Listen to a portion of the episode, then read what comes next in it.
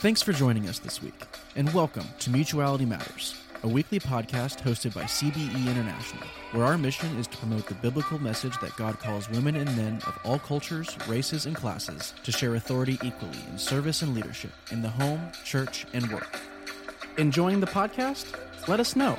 Send a recording or written testimonial to podcast at cbeinternational.org of why mutuality matters matters to you, and we may feature you on an upcoming episode.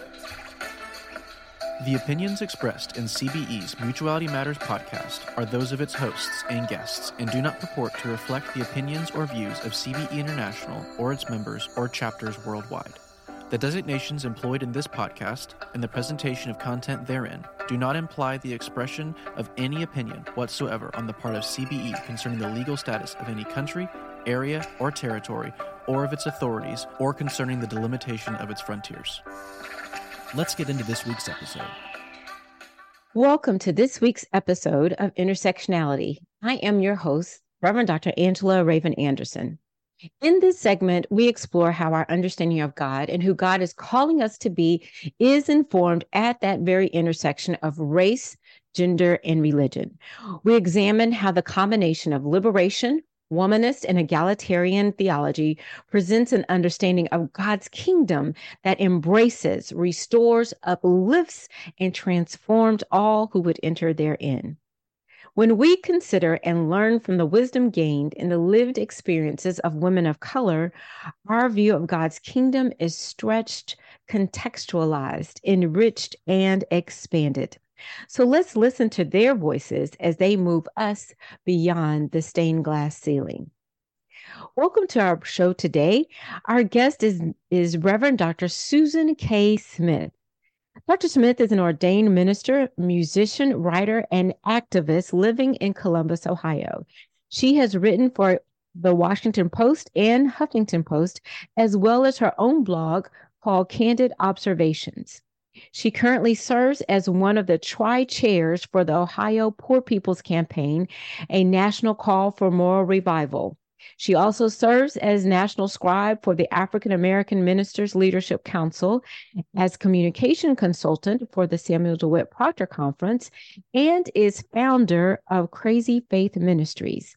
She is a graduate of Occidental College and Yale Divinity School and earned a DMin from United Theological Seminary.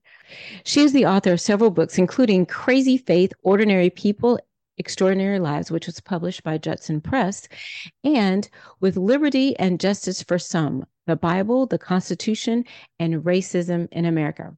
Please help me welcome to our show today Reverend Dr. Susan K. Smith. Dr. Smith, welcome. Thank you. It's great to be here. We are, I am delighted to have you here today. Um, I'm so excited for our audience to get to hear your voice. Uh, you are one of those women who have been actively involved in justice work and and truly you have taken on this ethic of understanding what we call being the sister ambassador one who is focused on dismantling and disrupting uh, the systemic injustices that we see uh, are in place in this country I, I'm a little bit curious. I know a little bit about your background as far as while you were in seminary that you had some powerhouse influencers uh, at that time. Dr. Charles Booth and Dr. Uh, Samuel DeWitt Proctor. I'm curious, did they help kind of shape and mold your views in this area? Um, first of all, thank you for the introduction. And just let me say that when I when I got to seminary, I think I was already a rebel in my spirit. I had I had gone to um, Bethel AME Church where John Richard Bryant was the pastor. Now he's a bishop, of course, but so when I went into his church and and and I saw uh, African murals on the on the you know behind the pulpit and you know mm-hmm. his whole you know connection with us as Africans, I thought mm, I like that. And then I went from there to I, I was a um I was at Yale Divinity School and that's where I met Jeremiah Wright. And mm. it, he talked about his church I thought, well, that just sounds like something I need because you know what? I was just never, I always loved God and I love Jesus. Let me say that. but mm-hmm. church always kind of just got to me. There was something about it. Um, and I couldn't put my finger on it. So I met Jeremiah Wright and he spoke at Yale and I was fascinated and I listened to him talk about it wasn't just the Wednesday night thing that we grow up with, where you pick a verse out of the Bible and you know, you have people that he said test a lion, you know, they just be talking, don't know you know, no deep understanding, but his but he curriculum, which I thought was good because I think people need to know what's in there. And so um, he really he and, and John Richard Bryant really fed my my spiritual religious rebelliousness you know and it's like weird to be to feel like you're called to the ministry but you just really have some issues and so they um, uh, they uh, prompted me or encouraged me to just study more and study more and the mm-hmm. more i mm-hmm. studied the more of a rebel i got and i became um, disenchanted with religion as it as it was as it as it had been fed to us uh, you know don't get me wrong i love sunday morning i love the music i love all that kind of stuff but the the doctrines and the dogmas that organized religion had put in place which always seemed to, to me to be a little bit constrictive, um, juxtaposed against the message of Jesus that my mom, who was actually my first theological teacher, taught us um, it just didn't gel. It didn't make sense. Jesus was somebody that taught us we were supposed to love everybody and forgive everybody. And this other stuff was putting all these barriers up and making people feel bad. And so, um, even though Dr. Proctor and Dr. Booth, you know, helped me along, my spirit of rebellion against religion, organized religion as such, had been planted long before that. Okay. Okay.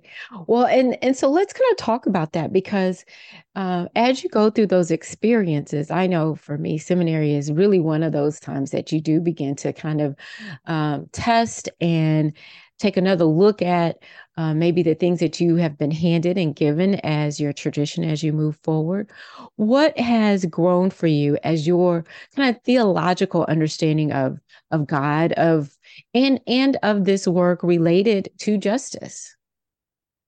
Well, what has grown is my conviction that Jesus was about justice. It was about social justice. You know, mm-hmm. You know, all your life you see him as this blonde haired or wavy brown haired guy, you know, sitting underneath the, the, ray of sunlight. And, you know, it's just, it's just, but when you read what he did and you right. read what he said, it doesn't, it doesn't uh, gel. And so I really began, I, I personally read Matthew 5, 6, and 7 every day. For me, that's that's my source. That's my source text per se. Um, the rest of the Bible is you know good and poetic and all that. But but but but what strikes me, uh, Dr. Angela, is that the Bible as a whole has been used as a tool to control us. Um, mm-hmm. At the expense of when people call themselves Christian, so many of them absolutely ignore what Jesus said to do. Right. And to me, that's like that's that doesn't work for me. I, I don't think, and I've gotten in trouble in other venues for saying this, but um, I think that if you call yourself a Christian, that means that you follow Jesus the Christ. So right. what, what I see, especially now, you know, the, the, Christian nationalism has always been, or conservative Christianity has always been around, but with it, you know, front and center and in our faces, we see these people talking about i'm a christian i'm a christian and jesus is nowhere in what they do.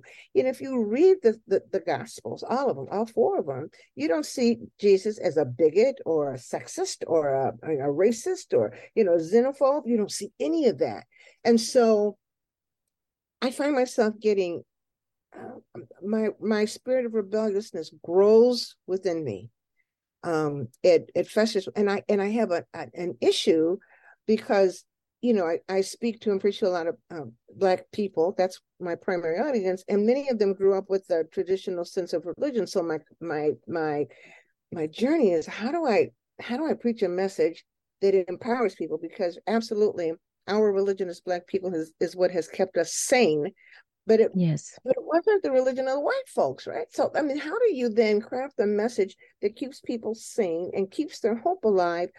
And and and at the same time get people to understand what was written in the bible what it was you know what it when it was written you know why it was written and and mm-hmm. and how it's been used against certain groups of people and and i take that as part of my life's work i just think that and i've said it to people you, you know i my god and your god not they're not the same You know, mm. if you think the word of God, you know, in the Bible says the word became flesh and dwelt among us, that that means if you if you're ignoring to me, to me, if you're ignoring Jesus, you're ignoring God. So what then what are you doing? What are you doing? I think that we we we miss that. And, and people have created their own religion and used the name of Jesus um, to give them some type of verification or affirmation or whatever the word is I'm looking for. And you know? It really, it really, it really makes me angry. And I think that if people, you know, it's the same thing that Gandhi said. Gandhi said if, if people who call themselves Christian would really do what Jesus said to do, the world would be right. revolutionary. Absolutely. But we don't. Absolutely. And I just and it just drives me crazy nuts. And so sometimes, even as as, as late as as early as yesterday, um, I have a, a daughter and a son, and I think I've taught them to be rebels. I'm sorry, religious rebels. but um my daughter and her new husband are you know in, in a couples thing you know talk about you know being married and all of that. And and she said she has a teacher and as the who kept saying the bible says the bible says and my rebel daughter said okay listen listen. I don't go through all of that. You know she's the 1st mm-hmm. day in the class but she's but she's but she's she's she's going back to what i have taught them about how the bible was constructed and then reconstructed and manipulated in order to um, save and preserve the power of the people in power. And she mm-hmm. totally rejects that. Um, and i found myself last night thinking gosh jesus did i did i fail them? Should i you know have but but it's done. It, it, it is done the truth is the truth. And so I think that once you begin to um, open your eyes to, un- like you said, to understand the things, how they came to be, why things are presented they the way that they are, who is presenting a story, then you understand how we end up with these different versions of God and uh, of what it means to worship God and to love God and to serve God. And which is something that you really do highlight in your book. Uh, with liberty and justice for some, talking about you kind of go through the Bible and the Constitution and how his historically within this country, they, like you're saying, those texts are manipulated to control behavior, to maintain and empower, uh, excuse me, an empire of of wealth versus uh, the kingdom of heaven, which is right. what you know, like as you said, when when you're reading Matthew and the Sermon on the Mount, right? Those five through seven, you're reading that. That is really a guide into kingdom living. What does it mean when we're living into the reign of God, right? Then, and it's very different than um, really some of what we hear and how texts were, have been used and manipulated in the past for controlling behavior right. and making sure that power structures right. are in place. Right. And yeah. I think that, it, you know, it, okay, so I have, I, I, struggle with a lot of components of organized religion, but if it is the fact that Jesus came to die for our sins, that's, that's our, you know, theological foundation, then if I were Jesus, I'd be ticked off because everybody who's saying I love Jesus is not everybody, but so many people who say I love Jesus are ignoring Jesus' words. The the truth of the matter is that to be a Christian is a very difficult thing.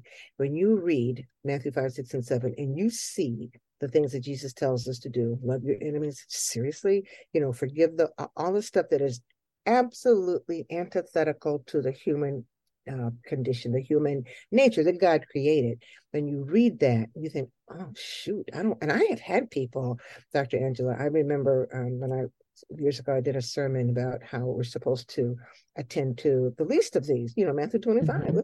And mm-hmm. this lady came up to me, she said, You are absolutely wrong. There will always be the poor among us. Okay, yeah, it does say that in the Bible, but it doesn't say we're supposed to shun them. It right. says exactly the opposite. We're supposed to help them, and people don't get that. They reject that, and so right. now we have the the the we and I don't and I'm still studying this, but the the the insertion of capitalism into the religious mm-hmm.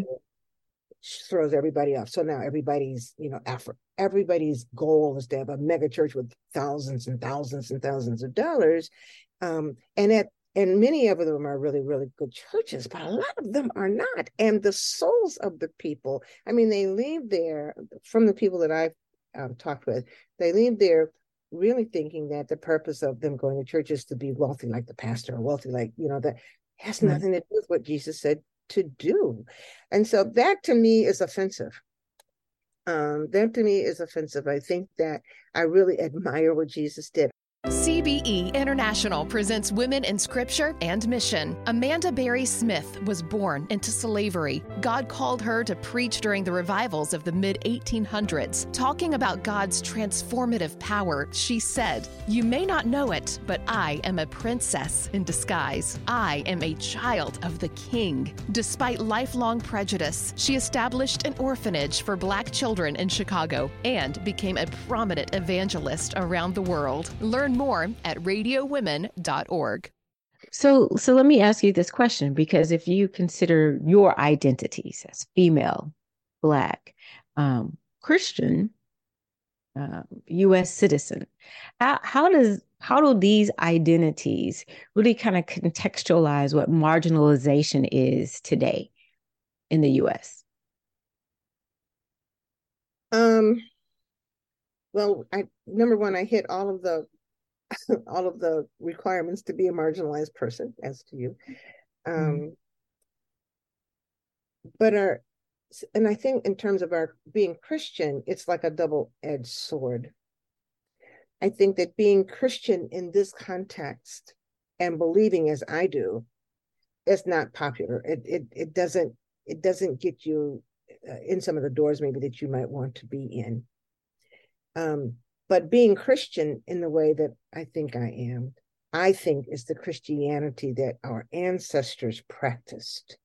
I think and by that you mean meaning that they rejected the God of their masters, the enslaved people rejected the God of they didn't they never bought into this God that would allow the lynching and the raping and the enslavement. They never bought into that. They couldn't, they weren't allowed to read, but they had enough of their own spiritual sense to understand that what they were being taught was not correct. And I think their ability to reconstruct or to dismantle what they were being taught by their enslavers gave them a relationship with God that helped them to survive. I think if they had internalized and accepted that God, we would not be where we are today. But it gave them a sense of, you know, and all of the things that the enslavers did, you know, to not to make sure that they didn't get the knowledge that of, of mm-hmm. the love of God and the fairness of God. None of that worked. In spite of the efforts that they put forward, our people, our people were able to find this God that they knew was good and hold on to this God and and and and maybe squeeze this God when their lives were falling apart when they did not know from one day to the next what the next day was going to be but they mm-hmm. kept holding on and they would you know that song over my head I, I mm-hmm. there must be a god somewhere and that gave them the fortitude and the strength and the determination to keep pushing so that you and I are sitting here now.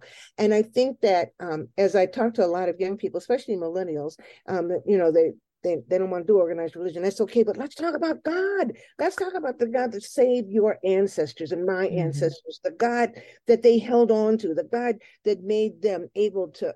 You know, I was in South Carolina last summer, and they talked about uh, we were on this, you know, the plantation, and there's this moat, little teeny moat between, you know, the uh, actual plantation grounds and where you can go to be free. And in this moat, there's alligators, and there's always been alligators in there, and snakes, and all this kind of stuff on purpose. And I stood on that bridge and looked at that moat. I said, I wonder if I could have done it because they got into those waters, and the oh, you know, I'm squeamish. If a snake had rubbed up against my leg, I think I would have said, "Oh no, this ain't it. I'm I'm good. I'm I'm, I'm, I'm getting out. I'm getting out.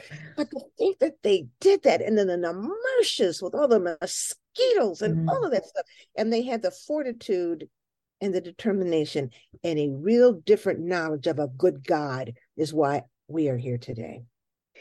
So, and, and let me ask you this because we have, you know, a very broad audience, and there are some folks who listen who are in countries where they are facing oppression. Women are in particular are facing oppression.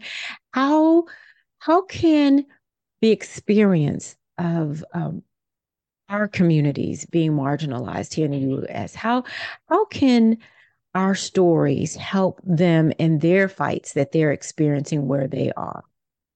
Well, you know what? I think that our stories already have because countries all over the world imitate the civil rights struggles that we have done here. Uh, people in, in, in Israel, the young people in Palestine, I mean, uh, people all over the world have watched the struggle of the African Americans. America, in spite of its claim to be the land of the free and the home of the brave, has been a racist country from the beginning. It has specialized in oppressing people. Let me say that, and mm-hmm. it's been noticed. So, so like I was surprised I shouldn't have been, but I was surprised that when the Nazis, for instance, were were constructing their race laws, they they went to our race laws and they borrowed from our race laws. And some of our laws were so bad that even they didn't want them. But they studied our race laws and they constructed that whole horrific regime of, of the extermination of Jewish people on that. But when I talk to people from different parts of the world, they talk about the civil rights movement. They talk, they've mm-hmm. know, they've seen us in the streets. They they have and they imitate us. So even though other countries that are in power uh, grab hold of our race laws to help them um, operate their oppressive regimes. The people who have been oppressed have watched us Dr. Angela, and they have seen how we have suffered and, but had some successes, you know, in spite of that. So I think that we, um, you know, it's not what we sought to be, but in fact, the fact that we have been steadfast and mm-hmm. immovable and, and and and and and fighting no matter what, no matter how how grossly awful it's been people around the world notice. And I think that's why, like when George Floyd died, was killed, mm-hmm. all those um, uh, demonstrations all over the world because the world is watching us. Well, and and you know, and obviously for you, the, um, integrating this work of justice, it it it it, it is a well it actually it, it's inextricable from your understanding of who god is and god's expectations for us in the world. And you know as i look over your resume and your life's work um, i can see that that has connected you, you, your work with the poor people's campaign your work with the uh, samuel dewitt proctor conference um, all of these different uh, there's there's so many other things but um, that you've been involved in that say that it is important a, a person who believes that in living out that faith uh, you you're expressing and you you are standing for justice. Um, because when I look at you, Dr. Dr. Susan, I don't just see someone who's just an activist, right? Not someone who's just like, just give us our rights. But I see you as a person who's saying, this is what a Christ follower does. This is this is the life of the believer. Um, if you if you're wanting to talk about uh, spreading good news, which is what evangelism is supposed to be, right? Evangel is the good news story. Then the good news is this righting of life, right? The the turning the world back on the, its right side up and and and allowing all to be able to experience the reign of God. Right. Right. So I know that we have um, um, this conference that's coming up next week, the Samuel DeWitt Proctor Conference, which uh, is a conference for both uh, the laity as well as clergy. Um, it is celebrating 20 years this year, but you have been involved with Samuel DeWitt Proctor for some time. You, do you want to share a little bit with us about this conference and what it means as far as uh, what is it? What does it mean to the body of believers as a whole to have this space for these conversations? Um, yeah, this is a monumental conference because it is, as you say, 20 years. And when the conference was conceptualized, the goal goals were to kind of merge the preached word with or okay let me say the pew with the with the academy or the church with the academy um so that and and and also to to train people uh, to how to have the resources to do the work of social justice. In other words, from the very beginning, social justice was a very important part, as opposed to, you know, other conferences where you go to where it's it's preaching and it's fun, you know, but it's like after you get done hearing the, the word, then what do you do? You know, so this conference has uh, um, from the from its very inception worked to address the issues that um, cause injustice for all of us. So that's women's issues. That's you know people who are differently able. That's you know mm-hmm. poverty. That's all of those things because you really cannot be a Christ follower unless you have eyes that see and yes. ears that hear the suffering that's going on around you. And so if you see the suffering or hear about it and you don't know where to go, then you feel immobilized. But if you see the suffering and then you go and get instruction on the resources that are available to you as a church or to you as a community to help alleviate some of that suffering, you feel empowered. Okay. And so I think that that for me has been like the the shining star, you know, because like I said, I really I really love it. I think, you know, black preaching is like the bomb. Um I listen to these homiletical giants. I say, you better go. Because I mean, it's this is something about it. But what I have always struggled with is um, hearing a good sermon and you you shout and you yell and then you go out and you don't do anything different. And half mm. the the sermon is so good and you've been so emotionally filled. Um, there's jokes about this, but you leave church and say, that was a good sermon. Yeah, well, what did he say? I don't know, but it was good. See, that to me is not acceptable. Right. To me, the sermons have to have to have to inspire, but they also have to educate us. Right. So that right. so and, and, and through the education we become empowered. And I think that is what the Samuel DeWitt Proctor Conference has been just on top of. Um, and it, I think it's helped make a difference in churches around this country. So I'm looking forward to it. Yeah, I'm looking forward to it. I am too. I am I am too. Well, our time is actually just about up. I can't believe it. We've only scratched the surface of this conversation, but I want to thank you again so much and um, are are there any final words that you would want to leave our listeners again as we think about who our God is and who God is calling us to be for such a time as this? Uh, what, what would you tell those who are listening today? You know, I would say um, that you need to know what it is you're following, and um, all of the stuff that's in the in the Bible. You know, a lot of it's just very beautiful poetry and all that. But at the end of the day, you really need to know why you are a Christian. And mm. so I tell my daughter, I tell my son, read Matthew 5, 6, and 7. That's the, that's the roadmap for li- living a life that Jesus wanted us to live. And by doing what Jesus says to do, we're, we're pleasing God. And I think mm. at the end of the day, that's that's all that matters. And when we do that, some of the um, the irritation or or whatever emotion that we have when we hear the Bible being manipulated and used for what I call nefarious purposes in ways to, you know, just in ways to keep people down. You can say, no, but that ain't my God. That's not my God. And in doing that, knowing that, you get the strength to carry on, just like our ancestors did. Amen. Amen. Well, thank you again so very, very much. And for all of our listeners today, I want to thank you as well for tuning in. Stay tuned for all the brand new episodes that will be continuing to come your way weekly from our incredible team of co hosts. In the meantime, go to the show notes and learn how you can follow and support all of the cast members of our podcast family. And be sure to follow CBE International on Facebook and Twitter. You can go to our website at www.cbeinternational.org for even more content subscribe to our blogs, magazines, and academic journals.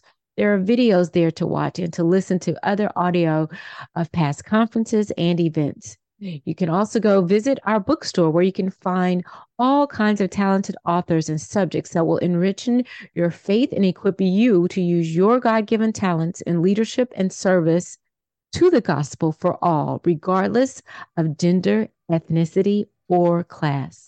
Well, I am Angela Raven Anderson, and I would like to say to uh, Landon, our, our, our, support tech, thank you, sir, for making this uh, this broadcast possible, and to the entire team of CBE International. Um, we appreciate you today. We are Mutuality Matters. Thanks for listening. Looking for more information about CBE and our mission for biblical equality? Then please visit cbeinternational.org for more information.